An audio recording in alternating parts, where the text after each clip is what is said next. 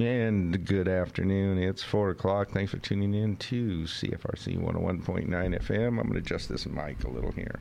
Located here in Lower Carruthers Hall, Queen's University, Kingston, Ontario. My name is Bruce. I here every Friday afternoon from 4 to 6 o'clock. Do stream live online as well at www.cfrc.ca.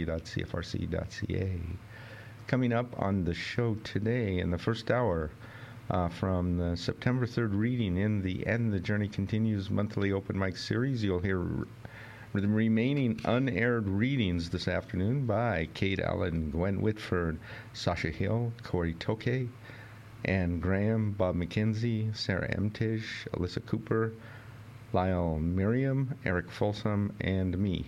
Following that, uh, we're going to move into the September 21st 100,000 Poets for Change Kingston event held at the Spire. Uh, you'll hear readings by Beth Marie Michalska and Gwen Whitford. Picking up some static here. Let's see if I can get rid of that. I don't know where it's coming from. I don't know. I'll figure it out. In the second hour, from again the September 21st 100,000 Poets for Change event uh, in Karen Kingston, you'll hear the remainder of the first set of afternoon readings uh, with uh, readings by Jerry Dorit, Bob McKenzie, Meg uh, Freer, and Kingston Poet Laureate Jason Heroux. Uh, this first, though, the usual hourly announcement. Occasionally, some poetry, spoken word, or music played on this show may contain strong language, but it's all played in its entirety with content unedited to honor the creative integrity of both the author and the piece. So, up first in this hour, uh, we'll move back into. I began this, I think I aired most of it last week, uh, but back into the September 3rd reading in the monthly And the Journey Continues open mic reading in that series, uh, now done in the round. And uh, I'm only saying that because you're going to hear one poet, one poem. That's how it rolled that evening. And uh, we actually went through three rounds that night. Uh, so one poet, one poem, so I kind of grouped them up. And uh, this, uh, I think we are finishing up uh, today the last readings in the second round and then moving into the third round. And uh, in it, uh, you're going to hear readings by Kate Allen, me, and Gwen Whitford in that order. And Gwen, I think, was actually the first reader in the third round. So uh, but in a group of three, uh, that's how it's going to roll. And I did mention that occasionally some uh, poetry contains strong language. This happens to be one of those times, but again, all done with content unedited to, again, honor the creative integrity of both the author and the piece. So here are Kate Allen, me, and Gwen Whitford. Devin GA, let's bring him up.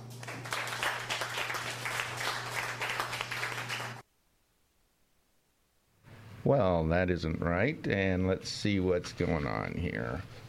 I kind of loaded this up in a hurry and uh, guess I can talk about the weather. It's a beautiful day out there, that's for sure. Uh, seeing where I'm at here.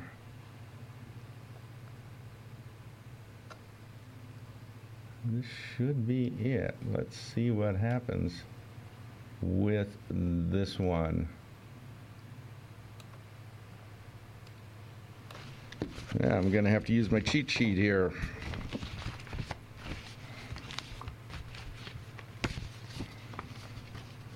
This mic is very, very sensitive today for some reason. It's picking up everything. So let's see where we're at. Well, that would explain it. I'm on completely the wrong group of poem uh, readings here. So,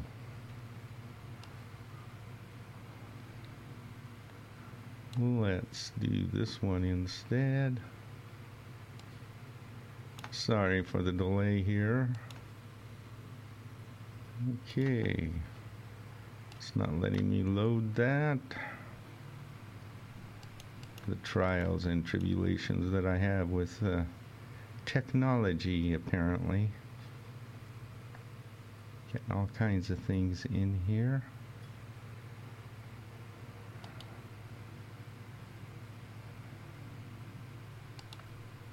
Yeah, it doesn't. It's hard to believe that it's Thanksgiving already. So let's see if I can slide it in and move it up. Maybe they'll let me do that.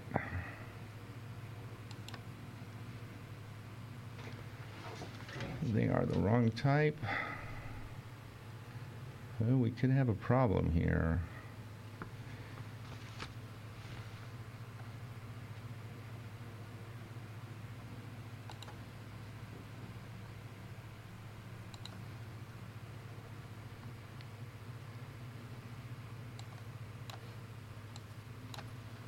Okay, I'm going to find some music to throw on. I have no idea what this is, but it's sitting here and it's called it's Joan Coleman. It's pop rock and it's called Crawl. But at least uh, if I throw this on, it'll buy me a bit of time. So here you go. You, I can tell you you're going to hear uh, a song called, I believe, Change Your Mind. And so here we go.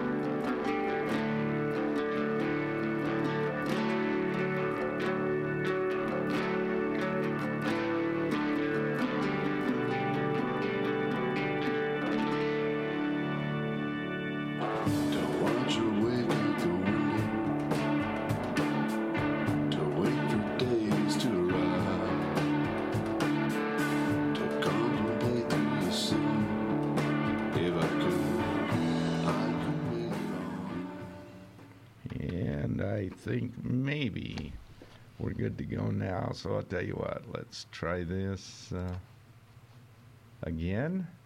I luckily had it saved on another USB, and it looks like it's going to go ahead and take it this time. So, again, uh, and again, just the announcement that uh, some poetry does contain strong language, and this happens to be one of those sets where you're going to hear it. So, here we go, and you're going to hear again in this order Kate Allen, me, and Gwen Whitford, and this was from uh, the September, what was it, 3rd reading in the monthly and the Journey Continues open mic reading series. Here we go. Up next, Sasha Hill. Let's bring her up. Wow, I am just like striking out all over the place here. I do not understand what I'm doing wrong.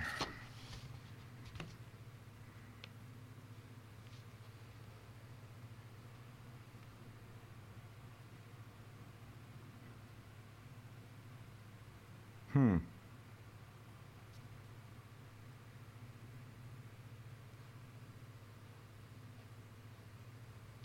Well, let's try this. I apologize for this. It's usually not a problem. Oh, I see what I did wrong. Never mind. Uh, I am the problem, which is usually the case. So, what can I say? Let's go ahead and. Uh, I am pretty sure, let's put it that way, that this is going to be right. I'm not going to announce it a, an eighth time here, so you should have who's coming by now. Here we go.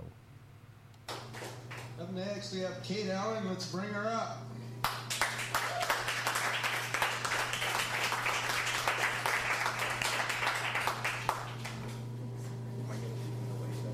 No, that's fine. Um, so before I start, I just wanted to say, uh, some people may know, but a few months ago I started working the Sexual Assault Center in Kingston here, and um, one of my jobs is organizing our annual Take Back the Night march. So that's coming up. Um, there's a poster here if you need more information, and um, our Facebook event is Take Back the Night 2019, and there's more details on there. But we're going to have um, a bunch of speakers and uh, poster making and activist art pieces, and then we're going to march through the downtown. And then we have a really awesome musician coming to play a free concert for everybody in the park. Um, so it's going to be a super good night, and you should all come out to that and show your support. Um, and also that this consequently is also my last night doing the poetry here. Um, yeah, sorry. Um, so thank you so much for hanging out with me for a really long time.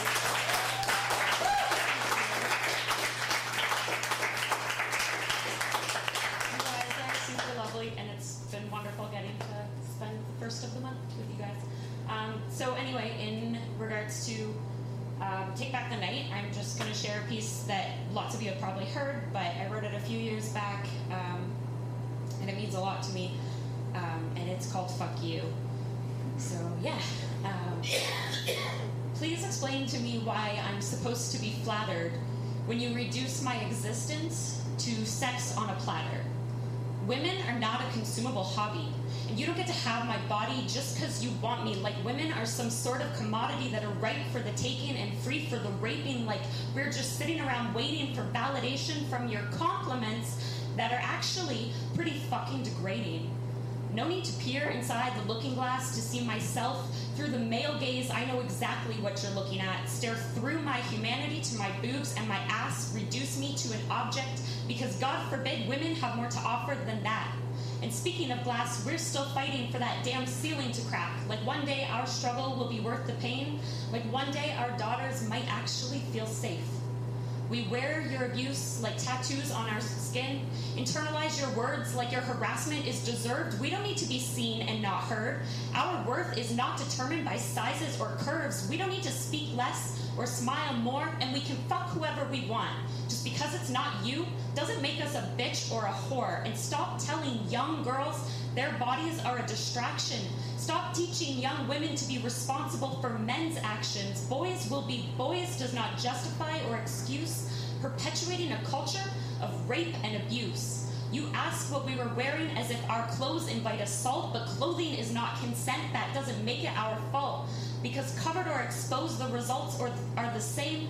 Drunk or sober, somehow we're always to blame. I'm tired of living in a world where being an athlete or getting good grades somehow gives you a free pass to rape, and as if it's not enough for you to ruin our lives, but then the legal system fails us, justice denied. We take rapists at their word and assume all women lie, equal in theory, but not in real life, because somehow your future is more worthy than mine. So you get jail on weekends, still play sports on the side, while we struggle with depression and suicide, still terrified to walk alone at night. We constantly live in a state of fight or flight. It's exhausting. Planning the route home with the most light. See, we don't need to be your sister, your mother, your wife to be worthy of respect, of equal human rights, because the reality is the statistics don't lie. One in three women will be sexually assaulted in their life. That's a third of our female population, a third that is suffering at the hands of your objectification. Take a break from your sexualization and see my value does not depend on your evaluation of me. And if that number doesn't scare you, consider the fact that 80% of women with disabilities will be attacked, and these are not isolated events. They happen again and again. And the truth is, 99% of accused rapists are men. So grab a pen, write this down. It's important. No means no. You cannot ignore it. Go fuck yourself with your sexist rhetoric because we are still not asking for it. Thank you, and come out to take back the night.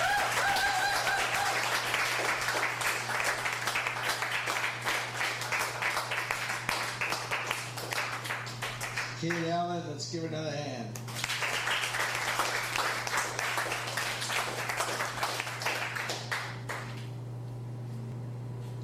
It's called Another Day. Billowy clouds, loosening, flattening, sinning, throwing out slender fingers of themselves, reaching, seeming haphazard, but still prescribed, directed, attached. Against the deeper blue sky, they stretch their patterns. I watch, reading their global messages like tea leaves in a cup.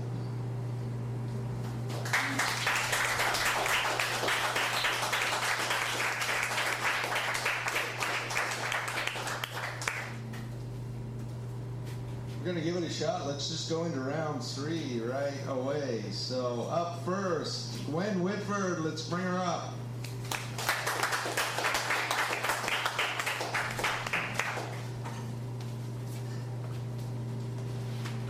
Thanks. Caught off guard there. Just for a second, though. Um, this is not about death. I want to focus on um, love and life, and I'd like to dedicate this poem to the people of the Bahamas who've just gone through a very traumatic event, as you all know, Category 5 hurricane, as did my dear Dominica two years ago. This poem is about Dominica, but it's for Bahamas tonight. Nature Island Night Show. The harsh metallic glare of a steamy afternoon suddenly fades as the sun drops into the sea. In its place, cool blues, fiery oranges, and bold reds are followed by silvery silhouettes and passing shadows. This shimmering curtain in the shade of dusk quickly falls at 15 degrees north and is upstaged by peeps, croaks, and cracks from tiny creatures whose time has come as they are part of the night show with its breathtaking backdrop of celestial orbs, sparkling stars, and a captivating moon that invites spectators to abandon cares and cherish every moment while savoring the splendor of a nature island night. Thank you.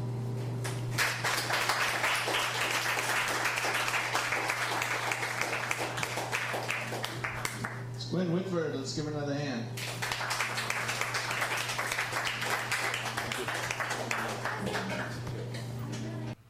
And you just heard, after much consternation, I guess, I don't know if that's the right word, but seems to work on, on my part, uh, that uh, readings by Kate Allen, uh, me, and then Gwen Whitford. And uh, that was held at the September 3rd, and it was actually the in the second half of the September 3rd, and the journey continues reading in that monthly open mic reading series held at the Elm Cafe. And up next, you're going to hear Sasha Hill, Corey Tokay, Ann Graham, Bob McKenzie, Sarah Emtige, and Lissa Cooper. Up next, Sasha Hill. Let's bring her up.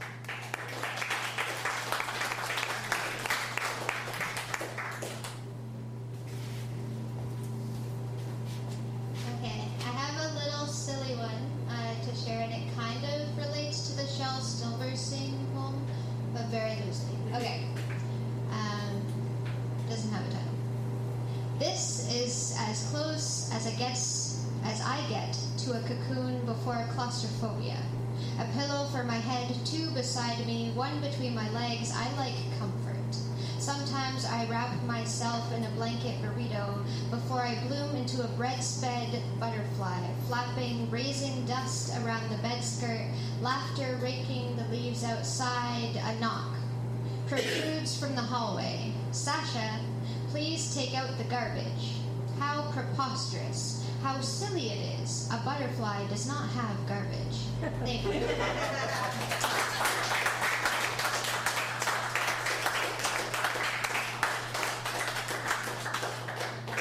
Sasha Hill. Let's give her another hand.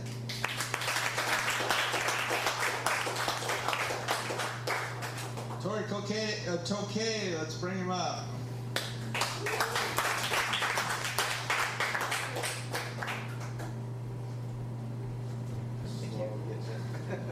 So I swear the plan was not to read a bunch of poems about death tonight. That just kind of happened. Uh, so we're back on Mars with this one. The first battle. Human life flowed. Crimson rivers leaving no stains on Martian soil. The Greens' message spoken clearly. Their planet only over our dead bodies. Thank you.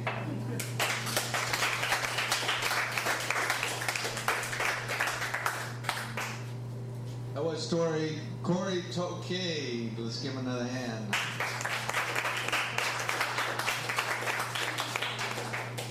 And let's bring up Ann Graham.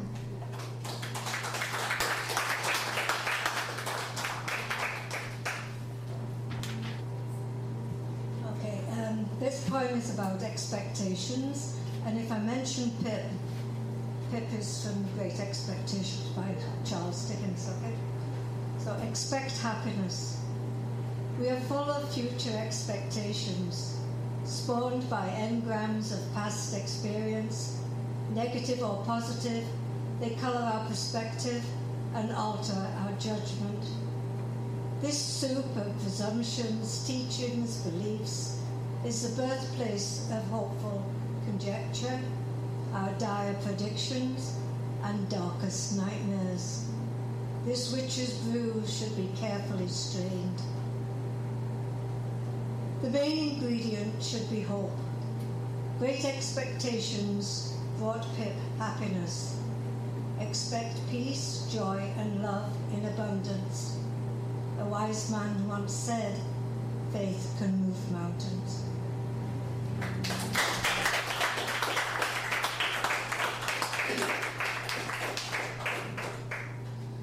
Let's give her another hand as we bring up Bob McKenzie.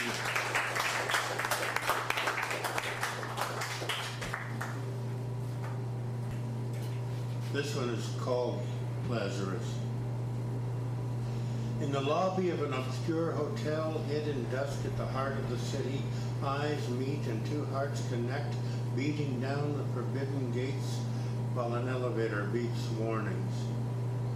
In a rented room of an old hotel, undressed forms wrap each other, one on one until two hearts touch, open the gates to fleeting pleasure, beat the way to some little death.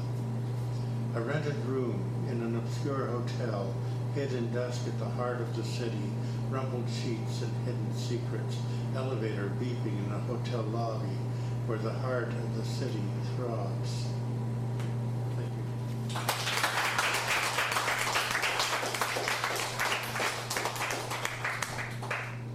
Let's give him another hand as we bring up Sarah Emtige.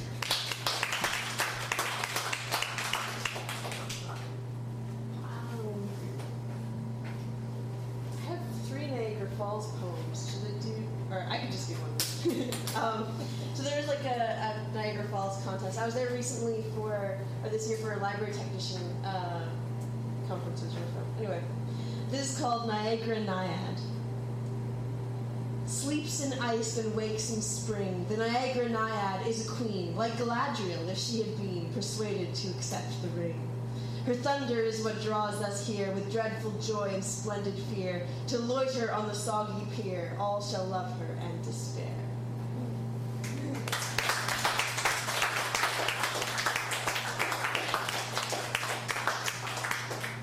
Let's give her another hand as we bring up Alyssa Cooper.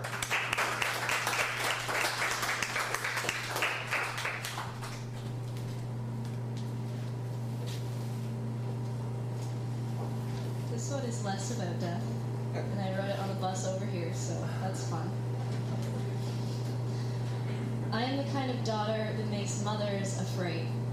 The kind of daughter who is both lamb and wolf, carrying flesh between my teeth, sliding a stockinged knee between strangers' thighs, and begging to be devoured. The kind of daughter who is both fire and forest. The kind of daughter who will never fit in the skin her mother gave her, who refuses to be bandaged, bones built of apology, flesh heaving with regret, restlessness embodied. Where did you come from? Mother whispers, counting the stars in daughter's eyes. Where did you get this sadness? as if she does not know that it is a part of me, braided into me like a crown of thorns, replicating every day in every cell. I got it from you, daughter whispers. The moon in her mouth, silver silence dripping down her throat, that furnace of longing, that overgrown desperation, the kind of daughter that makes mothers afraid. I got it from you, she says. I got it from your mother, from our grandmothers, from all of them.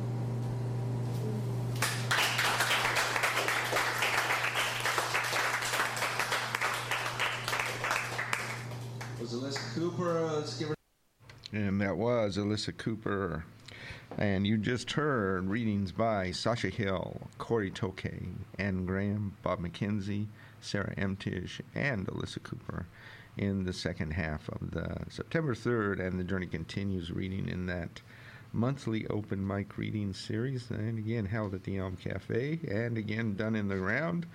And that's why you hear one poem by one poet uh, in, in a sort of mini group uh, from that evening. So, and uh, coming up next, the final readings uh, from it in the third round that night, and obviously in the second half. So, uh, you're going to hear again. Uh, you're going to hear Lyle Merriam, Eric Folsom, and again uh, my uh, another reading by me.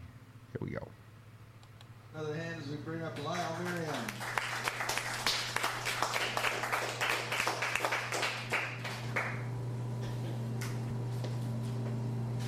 This is called Summer Day. Sitting on a bench in the park, watching the fountains splash and spray. I know that I have work to do, but it can wait a minute or two on such a glorious summer day. A ferry crosses my line of sight as she makes her stately way across the channel to the isle. She'll be back in a little while on this glorious summer day. It will soon be time to head for home and put my weary tools away. Work was not meant for days like these, and you should do much as you please. It's been a glorious summer day. Thank you.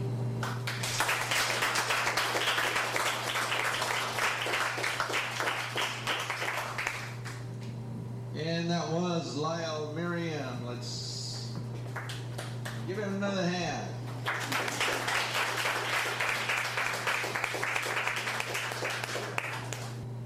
Let's go ahead and bring up Eric Folsom.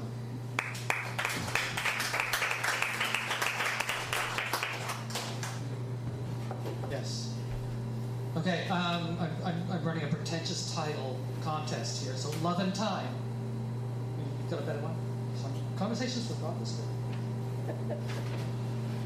Love and Time. To be present in your own life, James Baldwin said. Our assembled needs allied with reason and passion.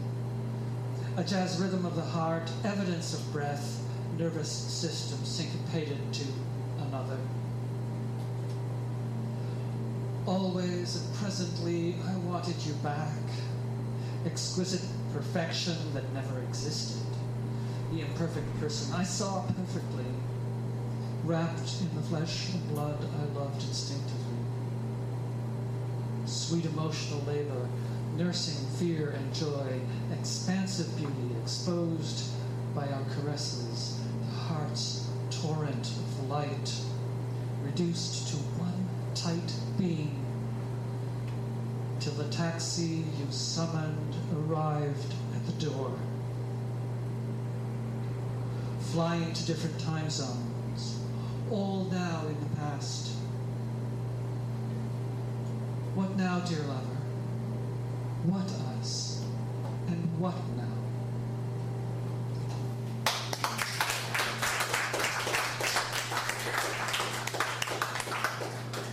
It's Eric Folsom. Let's give him another hand.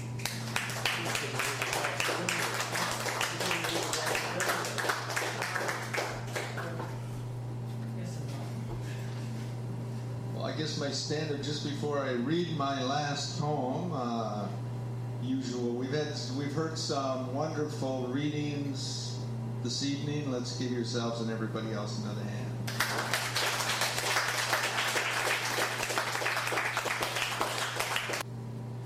This is called How. This is how it will happen that first time.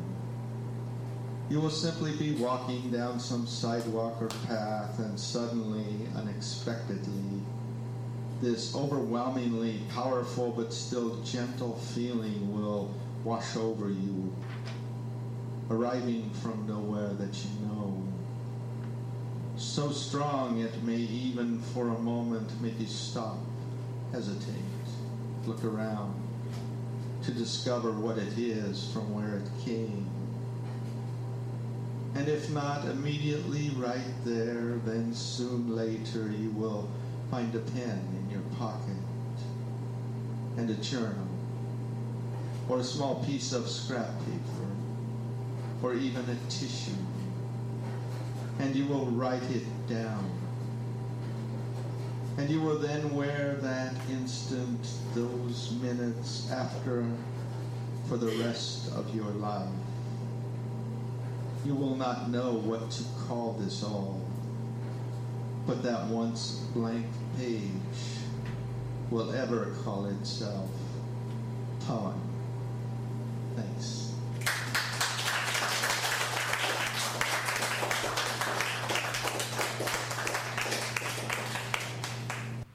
And you just heard readings by Lyle Miriam, Eric Folsom, and me in the second half of the September 3rd and the Journey Continues reading in that monthly open mic reading series held at the Elm Cafe, and as mentioned, now done in the round. And uh, just mentioned briefly that you're listening to, I was going to insert some. Uh, a few things I need to air here, but I'm going to hold up and do them at the end of the hour because of the little glitch at the start there and see what I've got room for at the end of the hour. How's that? Uh, so I will just l- mention briefly again, you are listening to Finding a Voice here on CFRC 101.9 FM. We are located in Lower Carruthers Hall, Queen's University, Kingston, Ontario. My name is Bruce, here every Friday afternoon from 4 to 6 o'clock. We do stream live online as well at www.cfrc.ca. So, what we're going to do instead, we're going to move immediately into uh, the start of what will probably consume this show for the next couple of weeks, maybe, plus today. Not sure. I haven't got it all edited yet. Uh, you're going to hear. Uh, for the remainder of this hour and the full of the second hour, uh, the first half of the afternoon session of the 100,000, September, I should say, September 21st, 100,000 Poets for Change Kingston event. Uh, and uh, that event featured two dozen poets, four musicians, held at the Spire.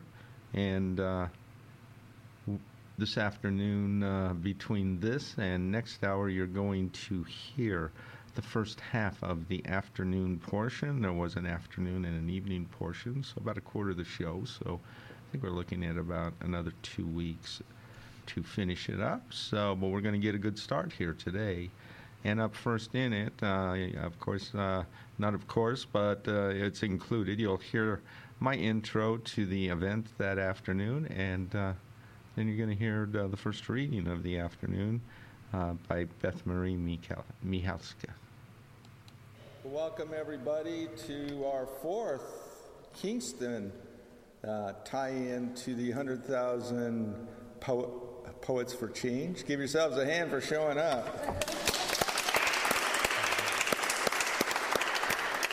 It's a beautiful day out there, that's for sure. So, and it will be in here as well. Uh, Michael Rothenberg and Terri Carrion founded uh, this event in uh, San Francisco in 2011, I believe, or 2012.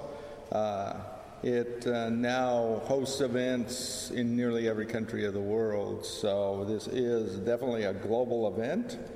And uh, this afternoon, again, our fourth consecutive year connecting to it, uh, and the mission of using poetry and other artistic forms to create uh, continued awareness of social action, uh, injustice, inequality, peace, and environmental issues and sustainability. Uh, this year's event will feature in each session, an afternoon and an evening session, will feature a dozen poets and two musicians in each session. And uh, there is uh, an itinerary. There are a few of them floating around. I had a few extra copies, so I just laid them in the pews. But there is one on the pillar in the back, on the door in the front, and there's even one up on the table up there. So uh, this afternoon, this is a free event. The other thing, the, there's a goodie table. There's a little bit of stuff, uh, and there's coffee. There will be tea as well uh, by break time, and uh, the donation table this year. Uh, the agency that we that we're targeting is the Loving Spoonful or Loving Spoonful for the work they do with environment, recycling, food. Uh, they have a whole bunch of projects. They've got brochures up there. They also plant uh, community gardens and uh, education. So please check that out and uh, contribute if you can. And uh, there is an afternoon session that will begin, is, has already begun, and will end sometime around 5 o'clock. Even on the itinerary, I've written on there the times are approximate. There are just too many time variables. But there will be uh, a musician, six poets, a break, six more poets, and another musician. And uh, that said, I'm going to start this afternoon. In fact, I can give you the six readers that will be reading in, uh, I believe, this order Beth Marie Michalska, Gwen Whitford, Jerry Dree, Bob McKenzie, Meg Freer, and Kingston Poet Laureate Jason Heroux. Up first, Beth Marie Michalska's poetry has appeared in journals, Queen's Undergraduate Review, Quarry, and Synergy, and several anthologies such as Lake Effect 6, That Not Forgotten, Canada's 150th, a poetic anthology, and The Inspired Heart for Teens. A former assistant editor at Quarry magazine, she launched her chapbook North Superior Bardo in 2014. Recita- recitations can be found on CFRC's radio's Finding a Voice and its podcast, as well as YouTube. Long ago, she gave her first solo reading at the Kingston Public Library. In her career as a clinical psychologist and assistant adjunct professor at Queen, she continues to advocate for and with people who struggle with mental illness, marginalized women, better services for children, and greater accessibility to counseling. Let's welcome Beth Marie Michalska.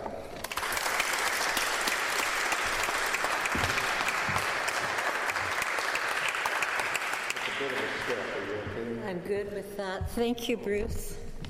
Um, it's really lovely to be here on such a, a beautiful late summer day and to know that our efforts on behalf of the waterfowl actually have benefited their numbers uh, at the same time as we learned that those among the trees and on the plains uh, have significantly decreased. When I was a kid, um, I had a lot of good teachers and um, the good fortune to uh, be in a concert band. And we, uh, we went off to Expo 67. And in advance of that, um, and since then, one of the people that whose work I've admired uh, is a, a dead pilot and writer named Antoine de Saint-Exupéry, who most of us would be familiar with through Le Petit Prince. And so the, the poem that I'm reading today um, uh, has sections from three of his books, and it's a bit of a, a response call. So a section from his book, and then uh, my letter to him. Corresponding with Antoine. From de Saint-Exupéry's 1939 Wind, Sand, and Stars. The airplane has unveiled for us the true face of the earth. For centuries, highways have been deceiving us. But a cruel light has blazed, and our sight has been sharpened. The plane has taught us to travel as the crow flies. Scarcely have we taken off when we abandon those winding highways that slope down to watering troughs and stables or run away to towns, dreaming in the shade of their trees. Freed henceforth from this happy servitude, delivered from the need of fountains, we set our course for distant destinations, and then only do we discover the essential foundation, the fundament of rock and sand and salt, in which here and there and from time to time, life, like a little moss in the crevices of ruins, has risked its precarious existence. We, to whom humble journeyings were once permitted, have now been transformed into physicists, biologists, students of the civilizations that beautify the depths of valleys, and now and again, by some miracle, bloom like gardens where the climate allows.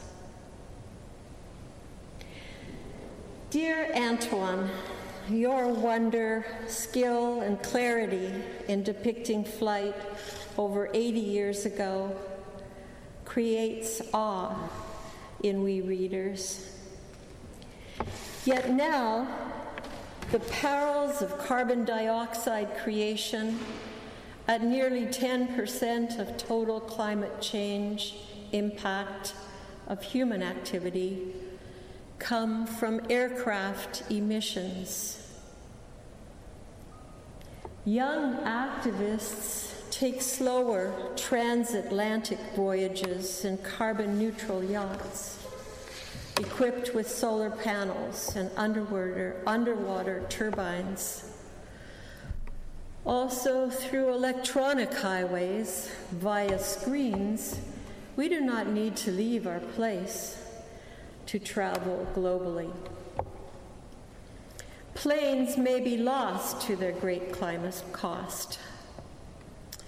And then um, from Antoine's wartime writings, uh, 1939 to 1944, this is part of a letter to uh, an unknown general in June of 1943.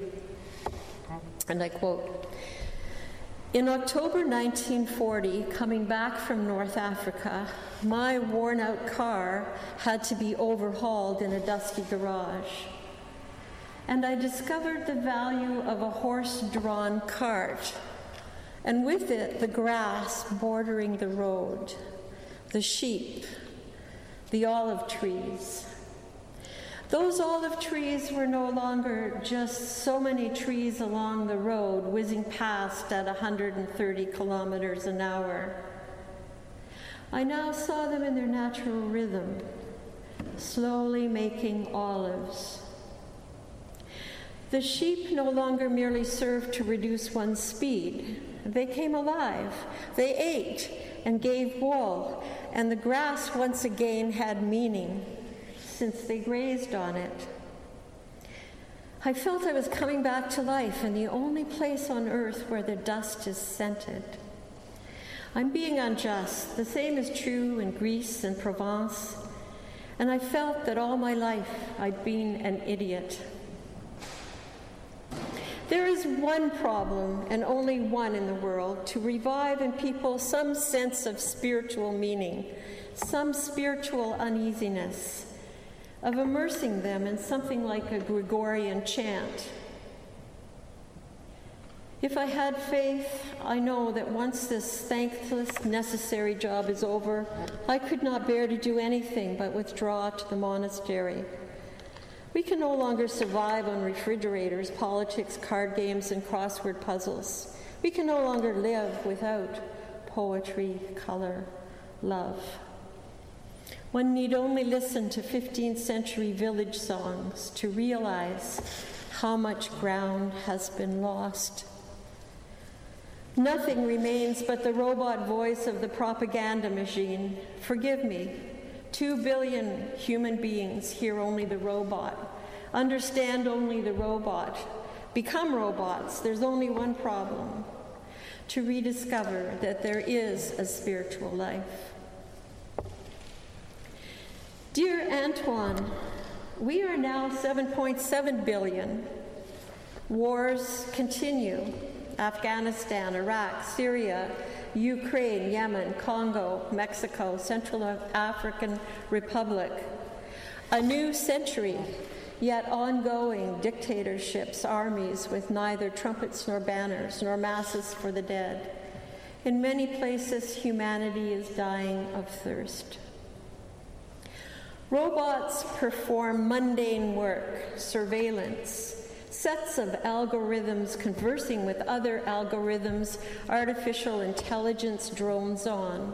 Still, we live with sheep, the grass, and the trees.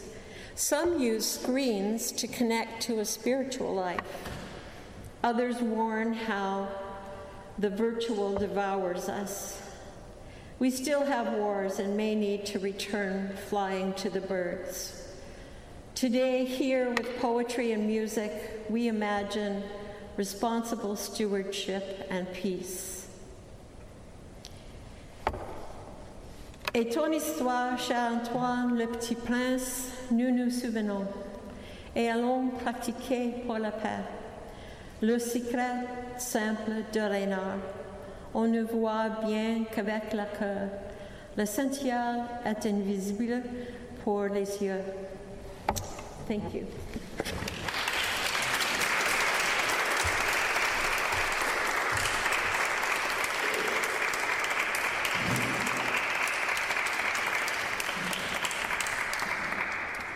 That was Beth Marie Michalska. Let's give her another hand.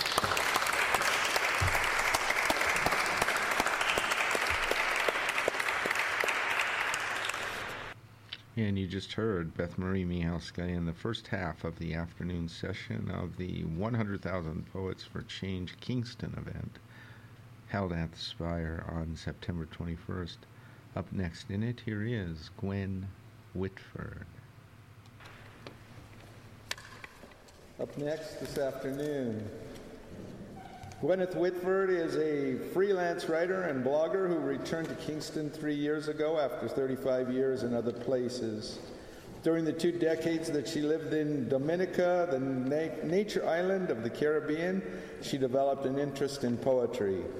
While there, she also wrote travel guides about her adopted country, volunteered as a high school English teacher, and sang in a vocal quartet that helped raise funds for local charities.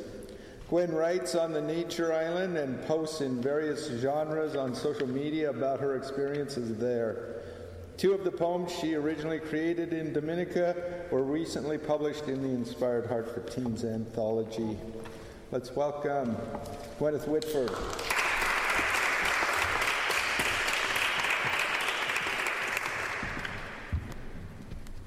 Thank you, Bruce.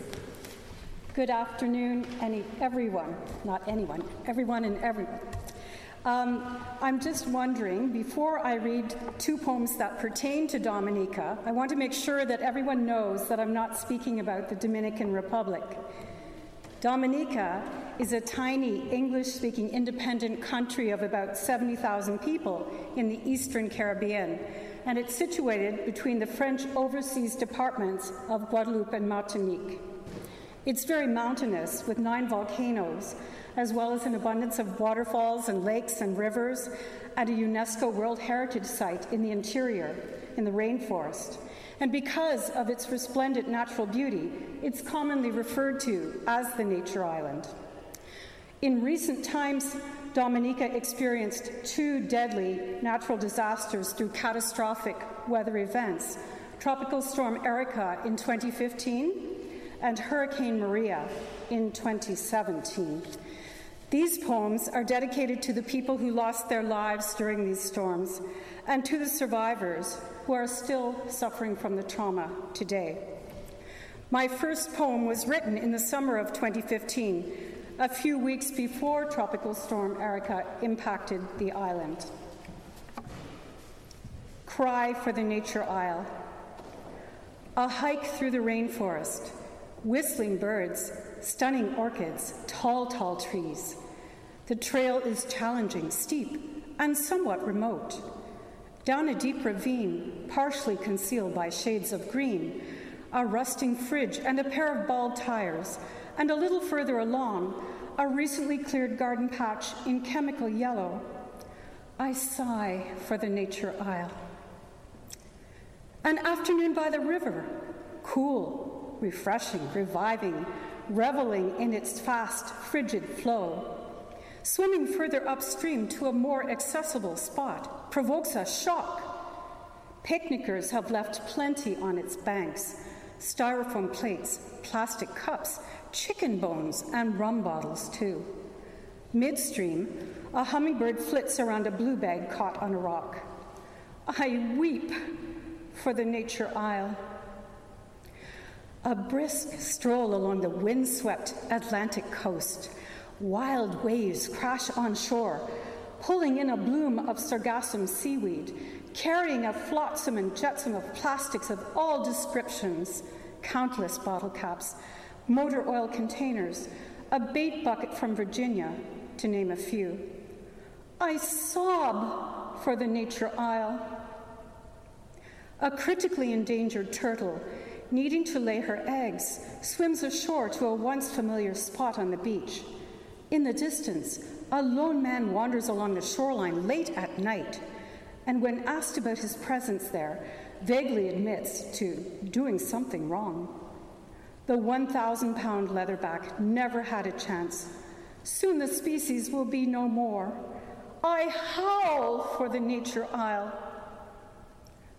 A boa constrictor freely inhabits the suburban grassy terrain and in the dry season burns to death in a deliberately set fire to clear the land of too much bush. Iguana lizards cooked for lunch are enjoyed by all generations who savor their exquisite taste despite laws and declining numbers. I wail for the nature isle. Climate change, deforestation, pollution, thoughtlessness, and carelessness, most of all, have taken precedence in this country of rare beauty, splendor, and sometime national pride.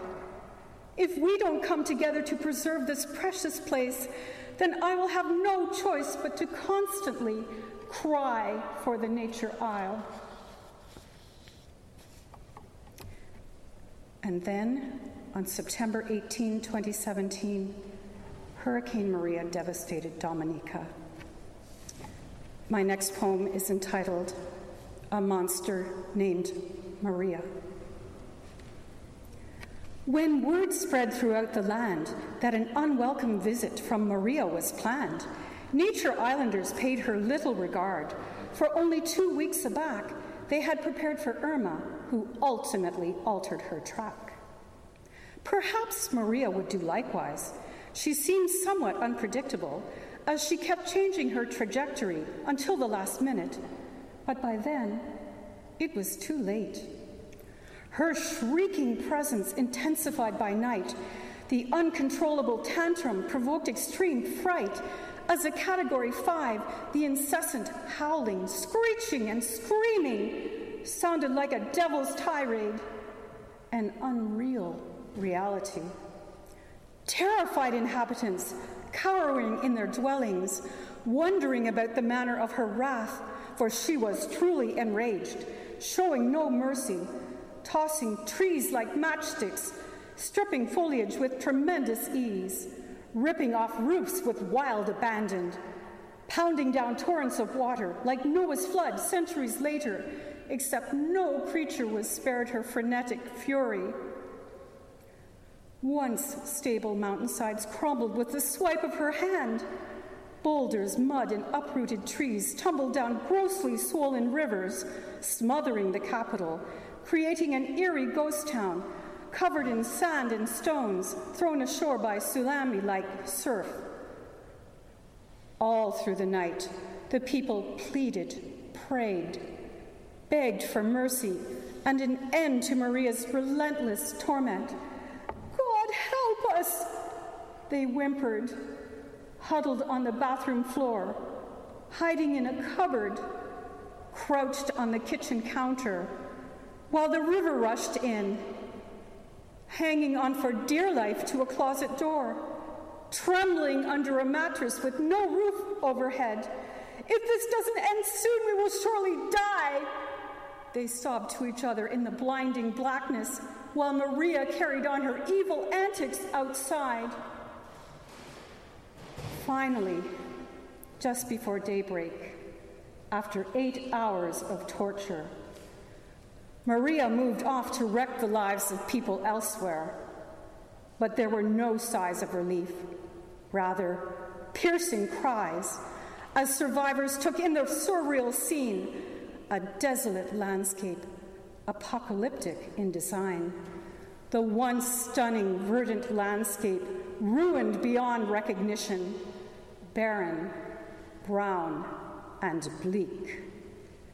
Nothing remained where it once had been, if it could be found at all. Lives lost and people missing, crushed under heavy objects or swept out to sea. A little girl wrenched from her father's tight grasp, gone forevermore. Eden, as the nature island was once known, was by Maria's hand completely destroyed. Despite the terrible tragedy, God fearing, resilient residents continue to pick up the pieces and put their lives back together two years after the monster named Maria ravaged the land.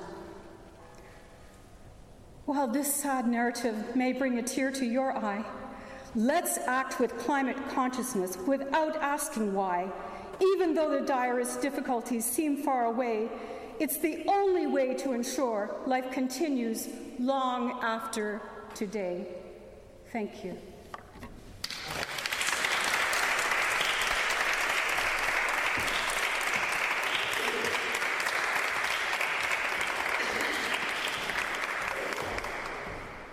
Gwyneth Whitford, let's give her another hand.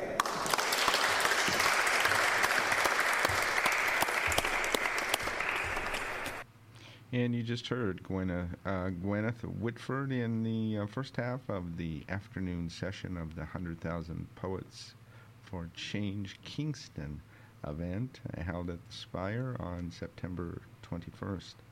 I thought I might have a few minutes to share events in this hour, but with uh, uh, difficulties at the start of the hour and us starting this uh, these readings a bit later than I anticipated I would. Uh, I should have sufficient time in the second hour. I've allowed quite a bit of time again this week in the second hour for upcoming events and calls for submissions, so we will just put it off until then. I do hope uh, you can stay tuned for the second hour today uh, and want to say thanks uh, for tuning in to the first hour already. Uh, in the second hour coming up, you're going to hear how many is there? Uh, let's see, one, two, three, four, four more uh, readings from the uh, 100,000 Poets for Change event. Uh, one thing I will mention that I always mention at the end of every hour is that uh, every hour of this show is uploaded to my blog space for it each week as soon as I get home, and will remain there for four years. And you'll be able to find it there at Finding a Voice on CFRCFM.wordpress.com. So here are the announcements uh, that uh, do need to air now, and uh, I'll be right back. I'm David Suzuki. The average lunch or dinner travels 2,400 kilometers to get to your table. Eating local means combating global warming. The future is on your table. Eat your way to a healthier planet. Find out how at davidsuzuki.org. Friday evenings at 6 p.m. here on CFRC, listen to Saltwater Music, a show covering all musical genres from the East Coast of Canada. Celtic, of course, but also rock, jazz, blues, folk, and a lot more. I'm your host, Rob Carnell. Tune in to Saltwater Music Friday evenings from 6 to 8 here on CFRC 101.9 FM. Or you can catch us on the web at www.cfrc.ca. And for our listeners out east, that's 7 p.m. Atlantic and 7.30 Newfoundland.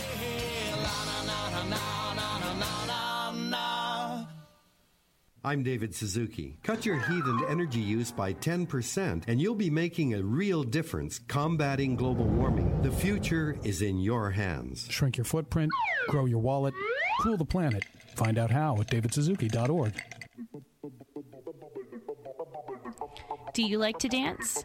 Tune into The Hustle with DJ Bolt every Friday night between 11 p.m. and midnight, where you'll hear all the newest dance, electronic, French touch, booty bass, ghetto, deep, and tech house remixes and more. Let The Hustle take you to midnight and beyond at 11 p.m. on Four to the Floor Fridays, only on CFRC 101.9 FM.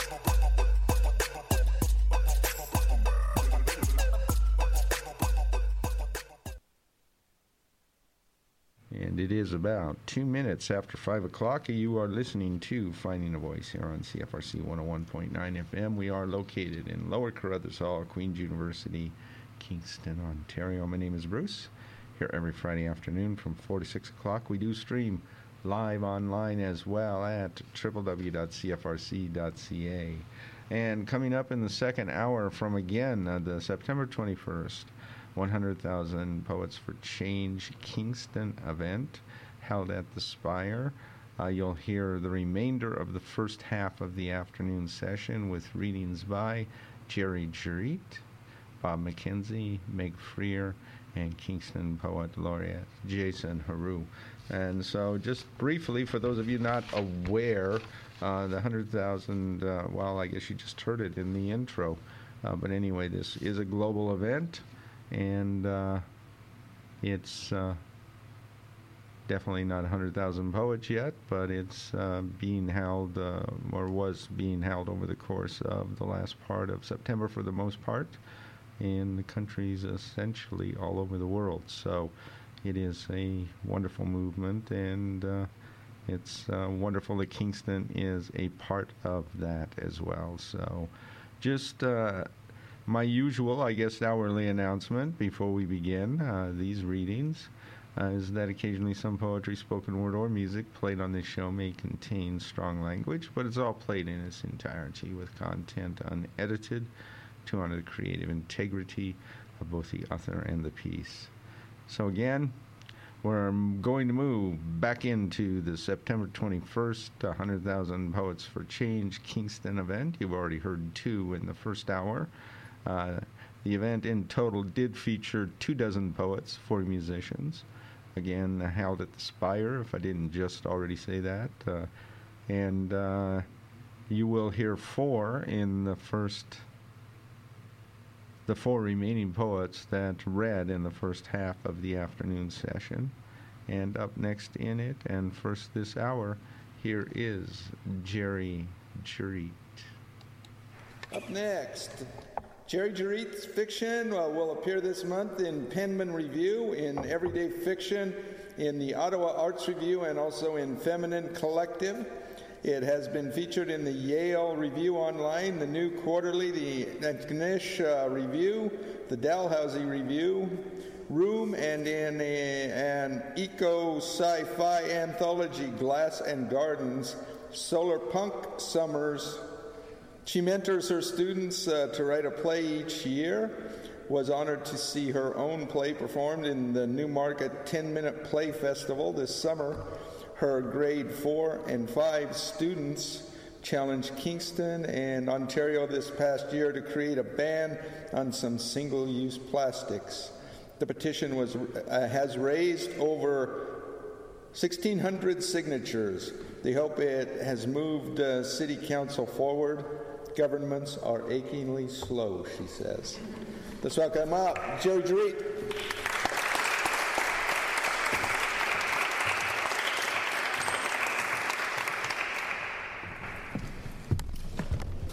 Step on the dress.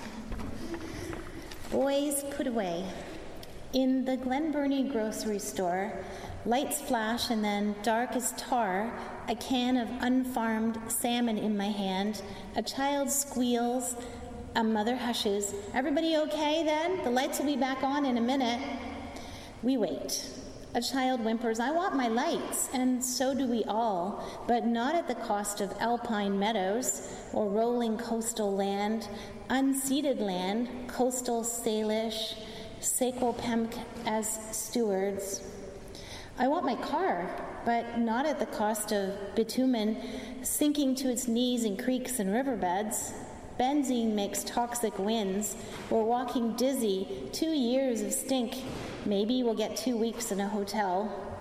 I want energy, but not at the cost of oil spilling in our oceans. No sandpipers ballet, no loons to dive. The seals will choke on tarred shrimp. Even the bright green sea lettuce smothered. Boys, put away your pretty bulldozers, your dump trucks, your little steam pipes. Stop digging in the sand. Take a dance step forward into maturity. Look around. Learn to build windmills, tidal turbines, solar panels, electric cars, liquid solar cells. Capture the landfill biogas or rain or body heat to turn a turbine. No poisoning of rivers downstream. See it, shimmering rivers, brown, beautiful earth, a bright green canopy jitterbugging with life. That giant scar will heal. One day our great grandchildren will picnic there. They will make terrible modern music, maybe foxtrot and boogie. They'll circle in sacred dances, proud of us for rising. That's the first one. Thanks. So, um, this is a microfiction, and it is uh, inspired by the um, maybe the numbers of uh, migrants. So the United Nations is keeping very close tabs on how many um, people have been forcibly forced to leave their homes around the world, and it's over 70 million right now. Uh, most of them have been forced to leave because of wars, uh, climate change, or natural crises, and uh, more than half have had to leave their countries. Uh, this is uh, dedicated with honor to the courage of families right now who are leaving. I see mirages in the waves, girls in American jeans, pink tops, safe and relaxed. They're lounging on swings. They smile. The waves lap against the rubber boat constantly. They echo whimpers and hushed conversations. Mama, shh, it'll be all right. I'm scared. A child cries and is hugged. Trust in Allah. Clutching my pack and crushed between strangers and my family, I tremble.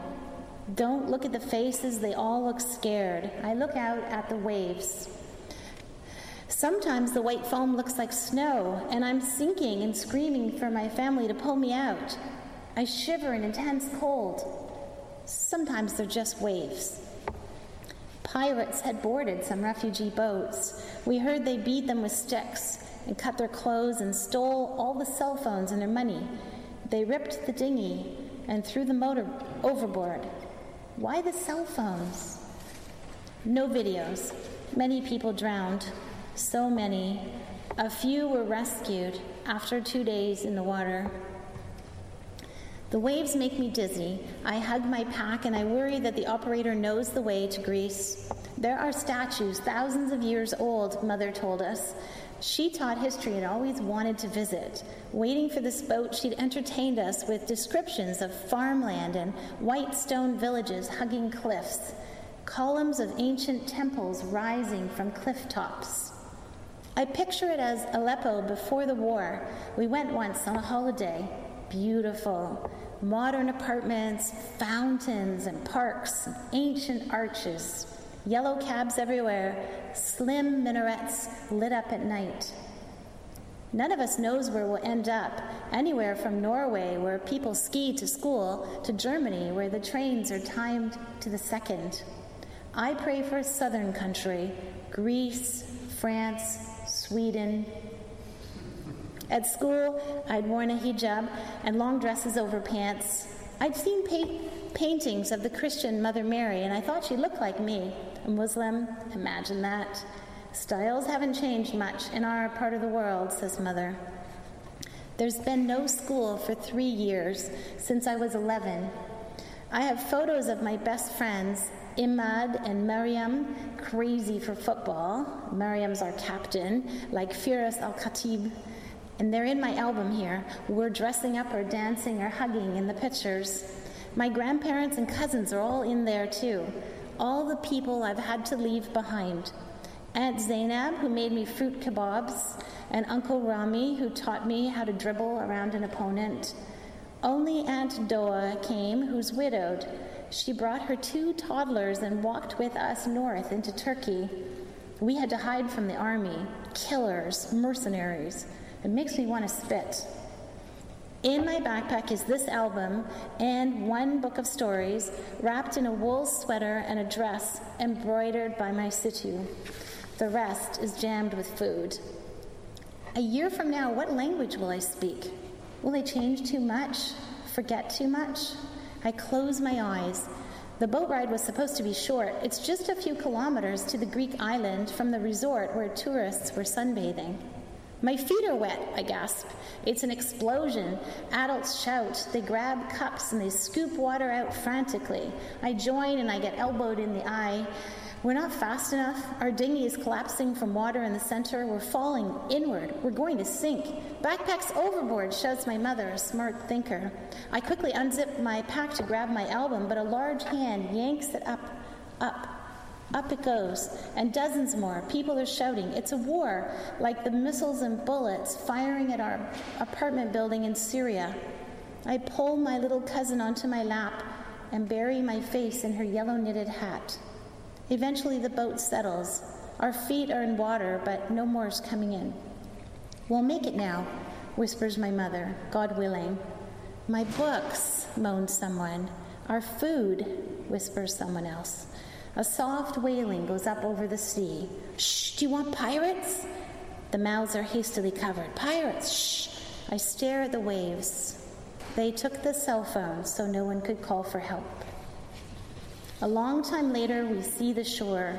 Everyone cheers. There are rescuers waiting for us. So why am I crying? That's all.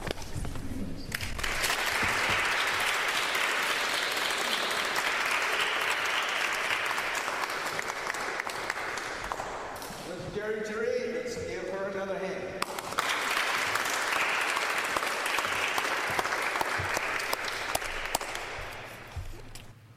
And you just heard Jerri Jerreat in the first half of the afternoon session of the 100,000 Poets for Change Kingston event held at the Spire on September 21st.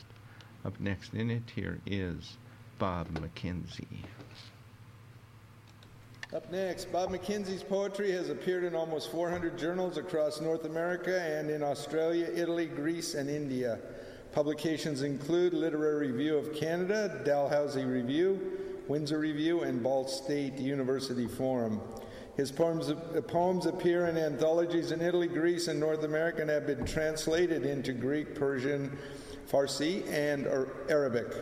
Bob's eight published volumes of poetry have brought him uh, numerous awards for his writing, as well as the Ontario Arts Council grant for literature, Canada Council grant for performance, and a fellowship to participate in the summer literary seminars in Tbilisi, uh, Georgia. With the Ensemble Pomme de Terre Bob's poetry was spoken and sung live with original music. Uh, the group had released six albums. Let's bring up Bob McKenzie.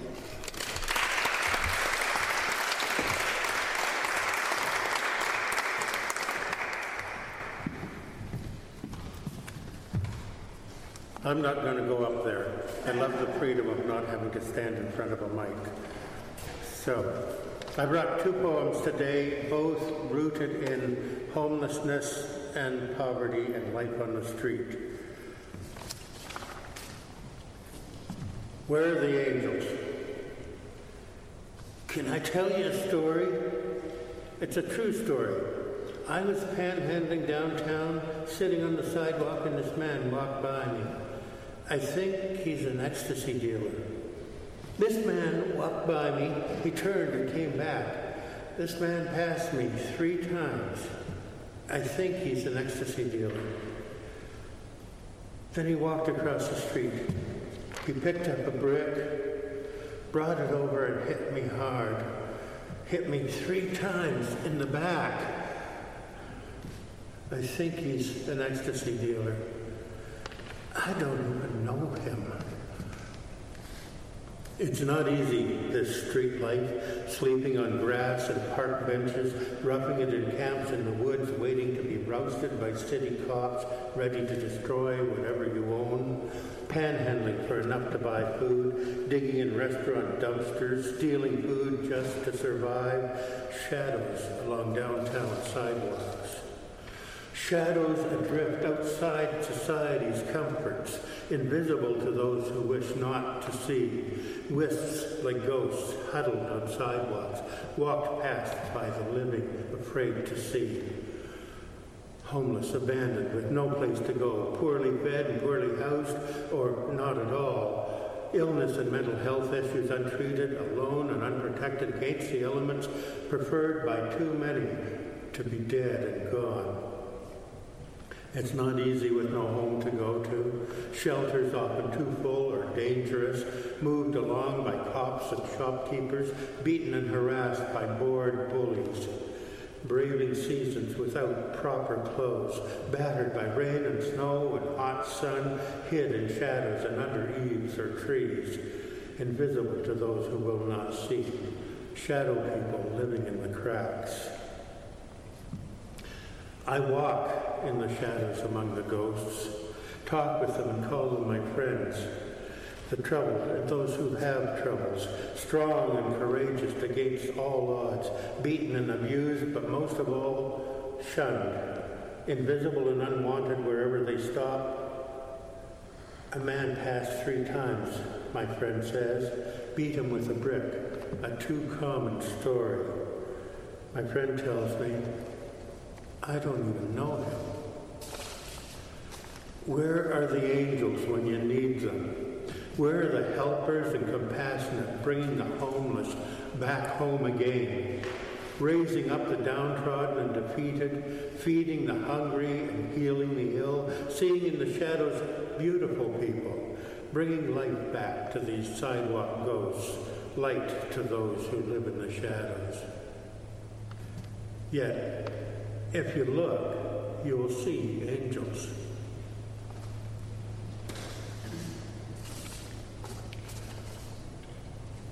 In St. John, a woman lived in poverty with a very small dwelling, a, a room that she rented. For 20 years on the streets selling artificial flowers that she made herself by hand. She was always there. She was always invisible. No one took notice of her, and when she died, then there was a full front page story about her in the city newspaper, proclaiming all the wonderfulness of her life.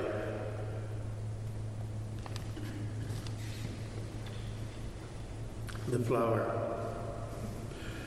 The bell tolled low, scarcely heard at first. An itinerant artist saw her once when he came painting $5 faces of pedestrians. He saw her and was intrigued by thoughts that filled her eyes and worlds she held in her skilled hands and strong will. sitting, her back to the wall as a defense against the electric wind sparkling round her and chilling. He saw her and offered free to paint her portrait. The Flower Lady portrait was painted. There's in a business window where she walked a haunting portrait of the Flower Lady. She sits back to the wall, face to the wind, short circuits, city gray, gazing into distance. Out green European fields are a warm farm home where a young girl once lived. She sits back to the wall, face to the wind, a basket of flowers at her feet. The bell tolled. She was the flower lady. She needed no more identification than that. She rose with alley cats and young babies. She rose with the crisp morning sun and sea breeze, and was sometimes at her place at Market's Head as early as seven in the morning. She took brightly colored materials in the beginning and created flowers she sold all over the city. There was a restaurant where she ate, if you can call it that. A bit of tea and a bit of toast, not much of either. She sat alone, caring for her creations, her nearly flowers, pinching and shaping limp petals, straightening green green leaves. Then she ate her late, usual late evening lunch, tea and toast. That was all. The bell tolled. It was often midnight before she returned to her room with her leftover, not quite, flowers. If the sun hung like a halo, the glow of its ring burning her eyes and dropping burning summertime to her shoulders, she walked. If the sea threw its net of fog over her, no matter, she walked. If winter wrapped cold claws around her and dug icy teeth into her, she walked. One man recalls one cold and foggy night she knocked on his door at 11 at night, a good part of her bouquets unsold. She lived cheaply on tea and toast. She hoarded her small cash reserve for materials to create nearly not quite flowers. For 22 years, she occupied the same room, had no guests or visitors to be seen. No relative came to call on the flower lady. The bell tolled. She was herself like a flower, a thin wildflower, bright and alive, like the Mayflower she sold in the spring. Sometimes she wore a fresh, crisp bandana. Sometimes her grape basket was gaily decorated like a happy moment in childhood. Sometimes it was plain. The tributes are many. She was always neat and tidy. She would not take charity. Once, when her kindly landlady turned down a $3 payment she wanted to make on her rent, she went out and bought her a gift in the same amount. Everything reported serves to enhance her memory. When her death was announced, few noticed. The bell tolled. She needed no more identification than that. Thank you.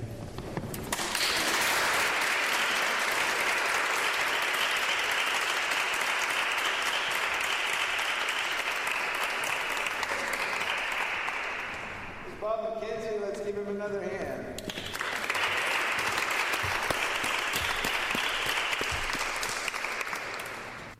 And you just heard Bob McKenzie in the first half of the afternoon session of the 100,000 Poets for Change Kingston event held at the Spire on September 21st. Up next in it, here is Meg Freer. Up next, excuse me, Meg Freer grew up in Montana, worked in book publishing, and now teaches piano in Kingston, where she enjoys the outdoors year round and wishes she had more time to write poetry.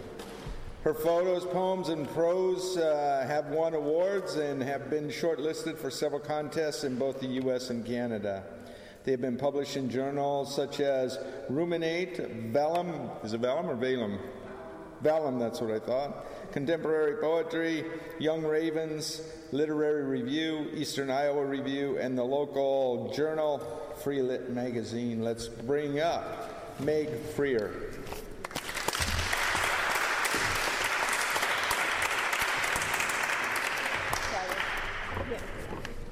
A little awkward. Thanks, Bruce, for organizing this yet again.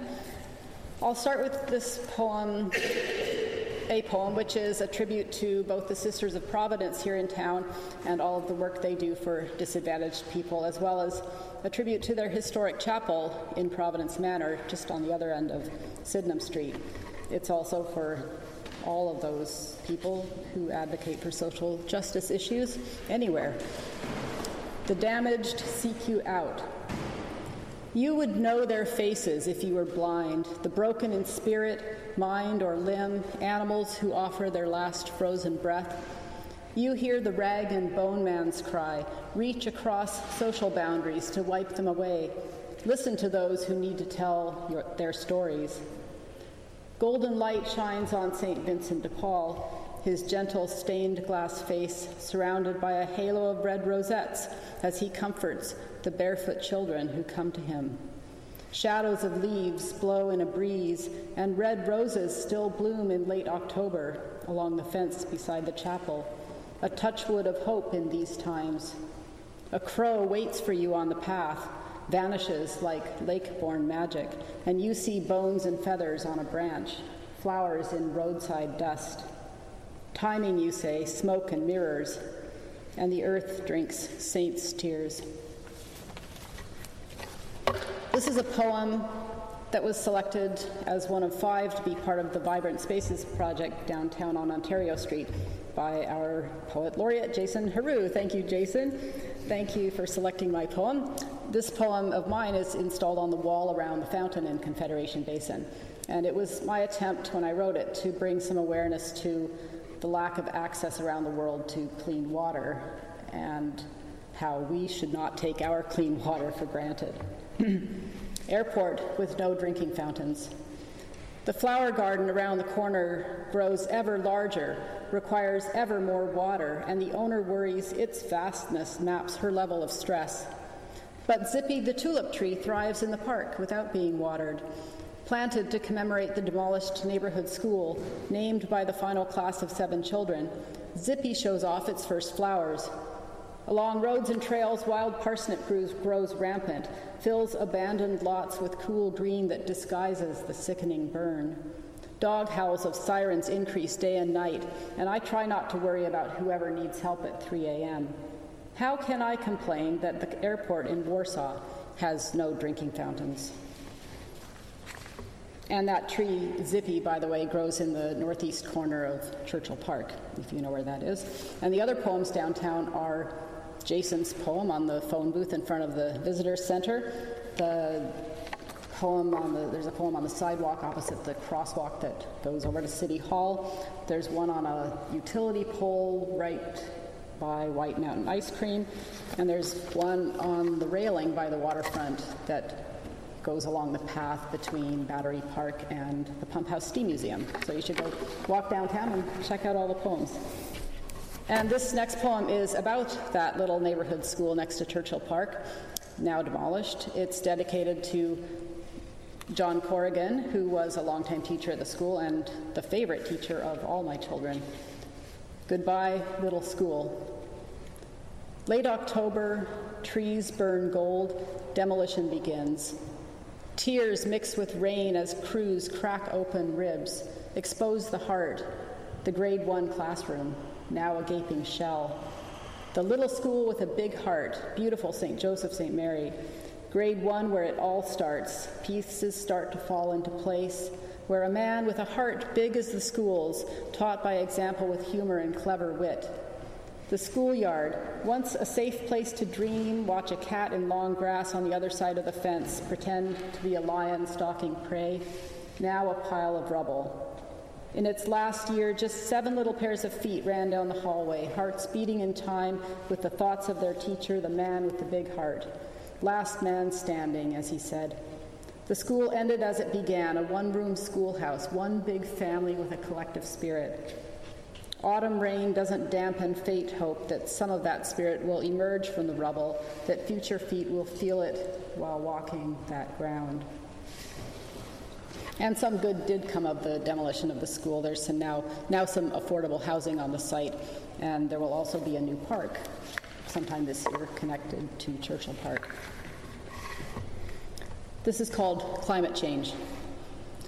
The heat in the school gym, thick as velour, gave me a headache, changed my breathing. It's finally cooler outside, but a few ants still stroll down the kitchen walls. The chemistry midterm report reads no significant weakness at this time, but whole forests are on the move to higher elevations. It's all the sitting that gets to you. I walk past a red life jacket plastered against a broken upstairs window, ready for the owner to grab on the way out as floodwaters rise and flight becomes courage. If we have to, we'll go when God's extravagance opens space and time for us to make one rope, climb out of our primordial soup again. Sometimes we spend more time trying not to annoy people than we do trying to please them. And my sister declares, we'll never eat soup again. I'll finish with this poem. It's called Consequences. Snip a bit here, a bit there, erase a person, remove an event, alter a date. In fact, delete your whole past so your future doesn't know why or how it is. And while you're at it, rip up the future too, just in case. Mass self censorship in advance. And for goodness sake, change your underwear in the event you end up in the emergency room, because it's all about appearances anyway. Associations, connections that become a juggling contest in the media circus to see who will drop something first. Decades ago in the Moscow circus, did the dancing bears who balanced on tall poles wonder what you thought, consider future consequences? Or did they simply keep rolling on those giant balls and hope not to fall off? Thank you.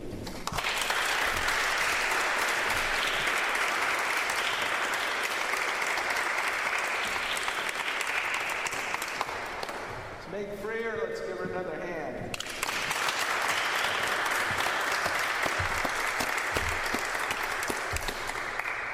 And you just heard Meg Freer in the first half of the afternoon session of the 100,000 Poets for Change event. Uh, up next in it, here is Kingston Poet Laureate Jason Heroux. Up next, Kingston Poet Laureate Jason Heroux is the author of four poetry collections Memoirs of an Alias, Emergency Hallelujah, Natural Capital, and Hard Work Cheering Up Sad Machines. His most recent books are the novel Amusement Park of Constant Sorrow, Mansfield Press, 2018, and the Book of Blessings, a poetry chapbook published by Puddle of Sky Pre- Puddles of Sky Press. He's currently, oh, I already mentioned that. He's currently the. Be redundant, Bruce. He is currently Poet Laureate for the city of Kingston, Ontario. Let's bring up Kingston Poet Laureate Jason Heroux.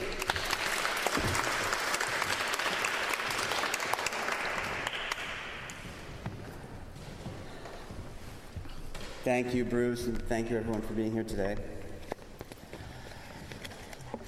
The um, first poem, I'll start with a poem that touches on social justice in a way. We're not your shoes anymore. We're not your shoes anymore. Understand, those days are gone. I'm not exactly sure what we are, but we don't walk, we don't run. Is that clear? Look, you'll never put another foot inside us.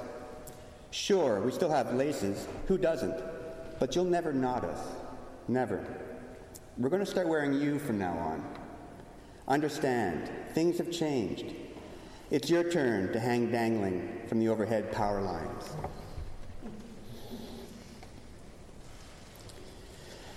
The next poem deals with inequality, about how sometimes people can do terrible things without recognizing it, just because the rules say that it's okay. The watermelon. My wife walked into the kitchen and saw me wiping blood off the table. What happened? she asked. The watermelon started bleeding when I cut it into pieces, I said. Watermelons don't just start bleeding. You must have done something wrong, she said. I didn't do anything wrong. It just started screaming and bleeding as soon as I cut it. Maybe it wasn't a watermelon, she said. I found it in the watermelon section, I explained. Did it look like a watermelon? Not really, I said. It had eyes. It kept watching me. So then why did you cut it into pieces? she asked. Because it was in the watermelon section, I said. Keeping with the inequality theme, here's a poem called A Strange Time. My birds went away. I kept stones in cages, gave them names, painted them beautiful colors, and taught them to sleep at night. It was a strange time, but no one complained. When my birds came back, my stones refused to be stones again. I painted the birds gray, removed their wings, and threw them at the windows of abandoned buildings. I kicked them along the road just for fun.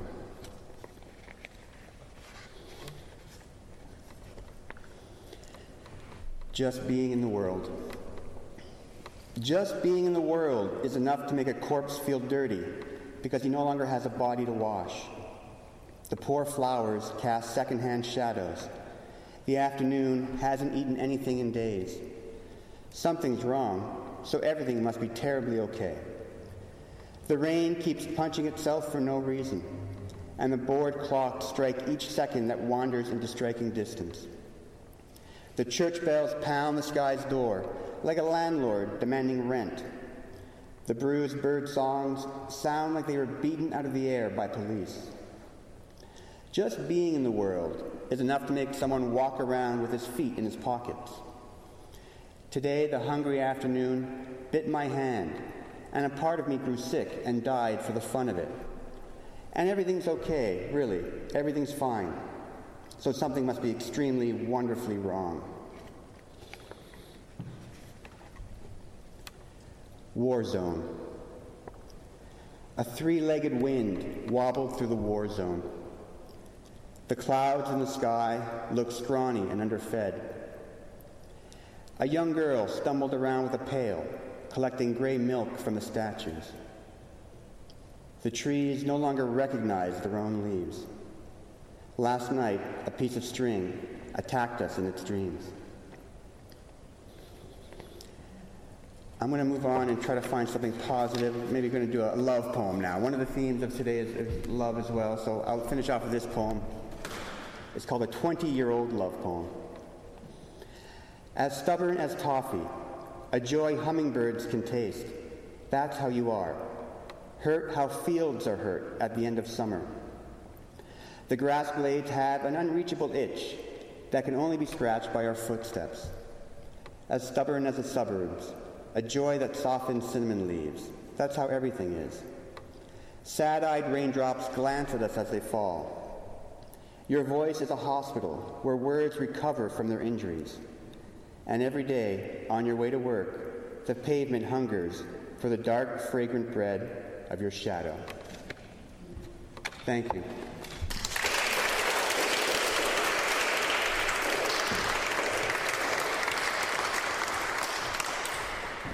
Kingston Poet Laureate Jason Heroux. Let's give him another hand.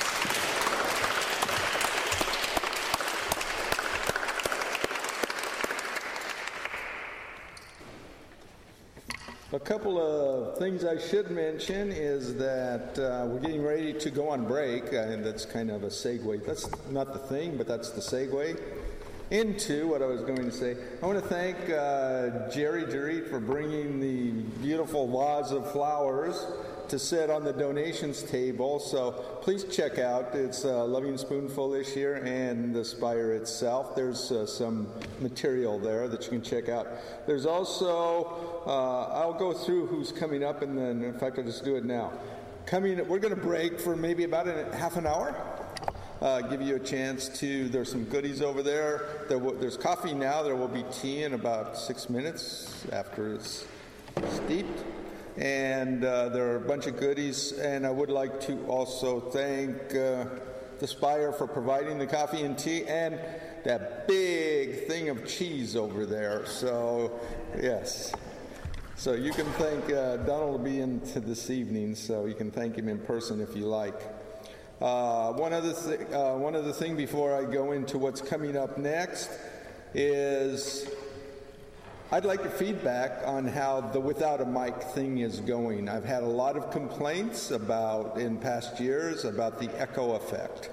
There's also part of the reason the podium is here and not back there because the closer you get this way, uh, the less echo effect there is. So even without a mic. Uh, it's actually best right there, but it's kind of precarious, sitting on a on a slant. So that's why that's why we're trying it this way. In some ways, it's also more environmental. We're not using electricity. So, so for this event, uh, I like it for that reason as well. I know that I've kind of wandered around in the back of the room uh, in that hallway out there, and it probably has a better name than that, but I don't know what it is. Anyway, I've in various points, and I can hear everybody. Uh, so I, I, I'm glad that I could hear everybody at least that far back. So, and uh, what I will mention is that there is also uh, an itinerary up on the uh, don- donations table as well. The one thing mentioned in it is one performer this afternoon coming up in the second half that will be moved to this evening just because he had a conflict this afternoon. So, coming up really this afternoon are going to be Ann Graham in this order, Natalie Sorensen, Natanya Levine, Judith Popiel, Raven Adamson, and Layla Chisholmore. So enjoy about a half a minute break just to kind of chill, go outside. It's a beautiful day, and uh, I'll see you back here in about a half an hour.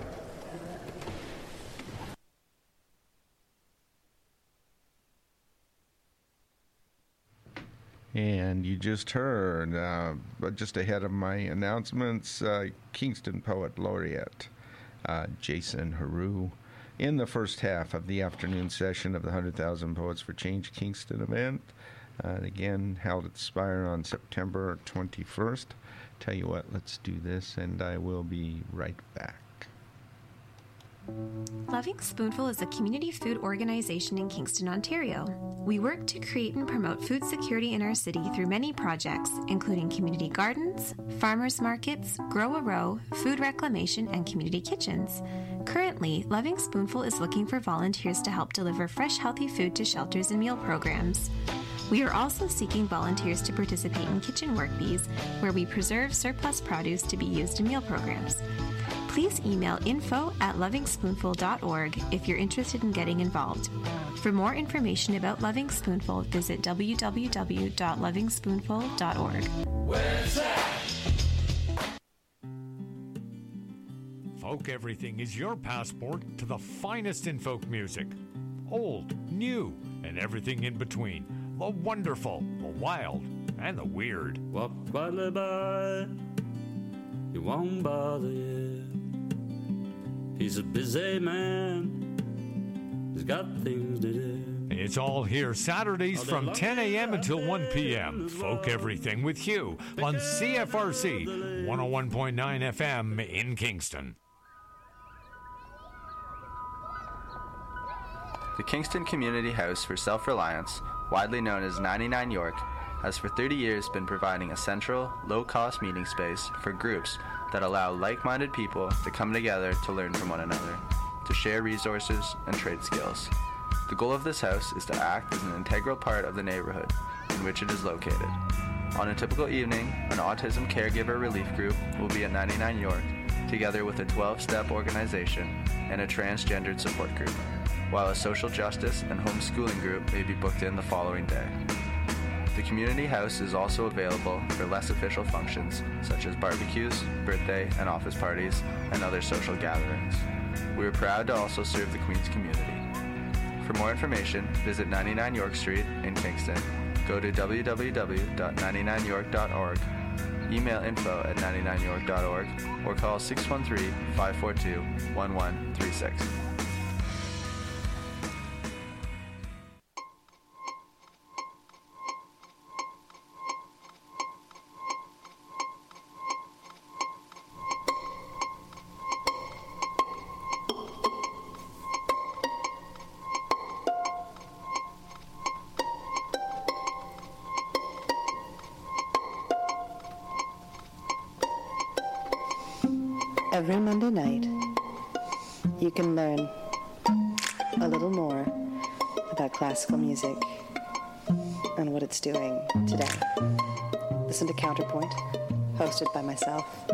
Chirelli, here on CFRC 101.9, Monday nights at 7.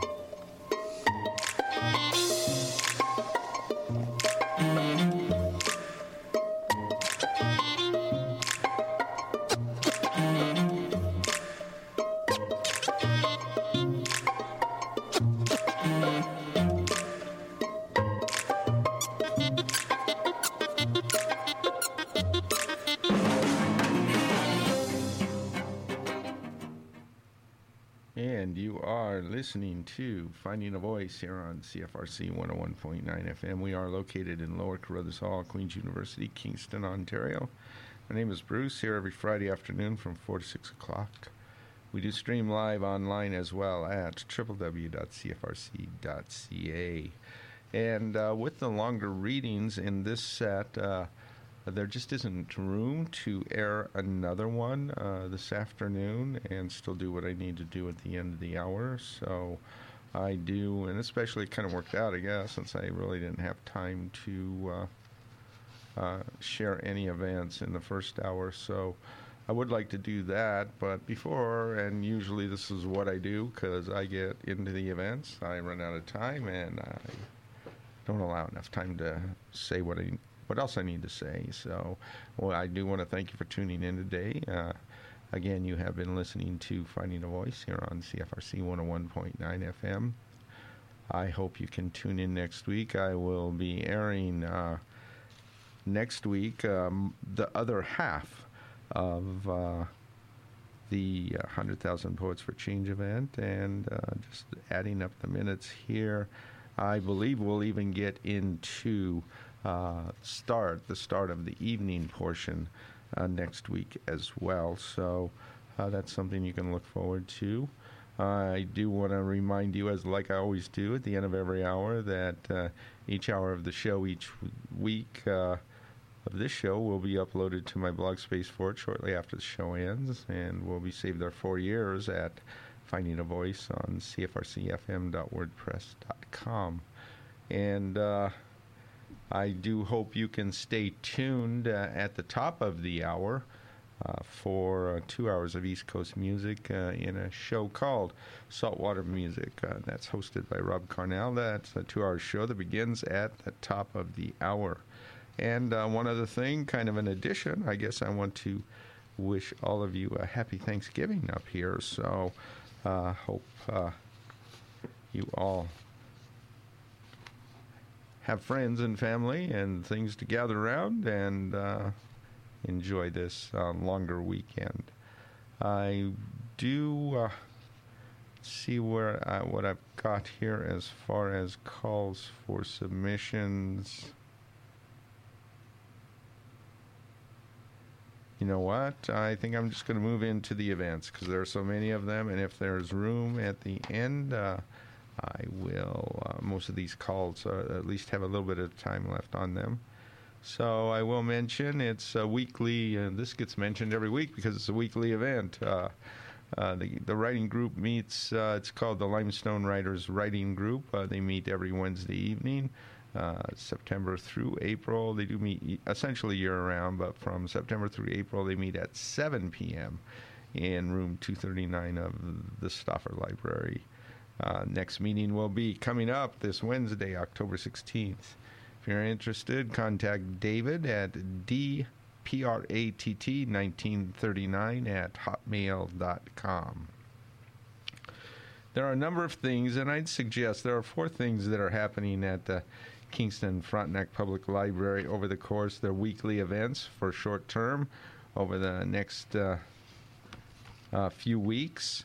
Uh, so I'm just going to tell you to check their website, www.kfpl.ca, and see what they have to offer. It's just that I won't have time to.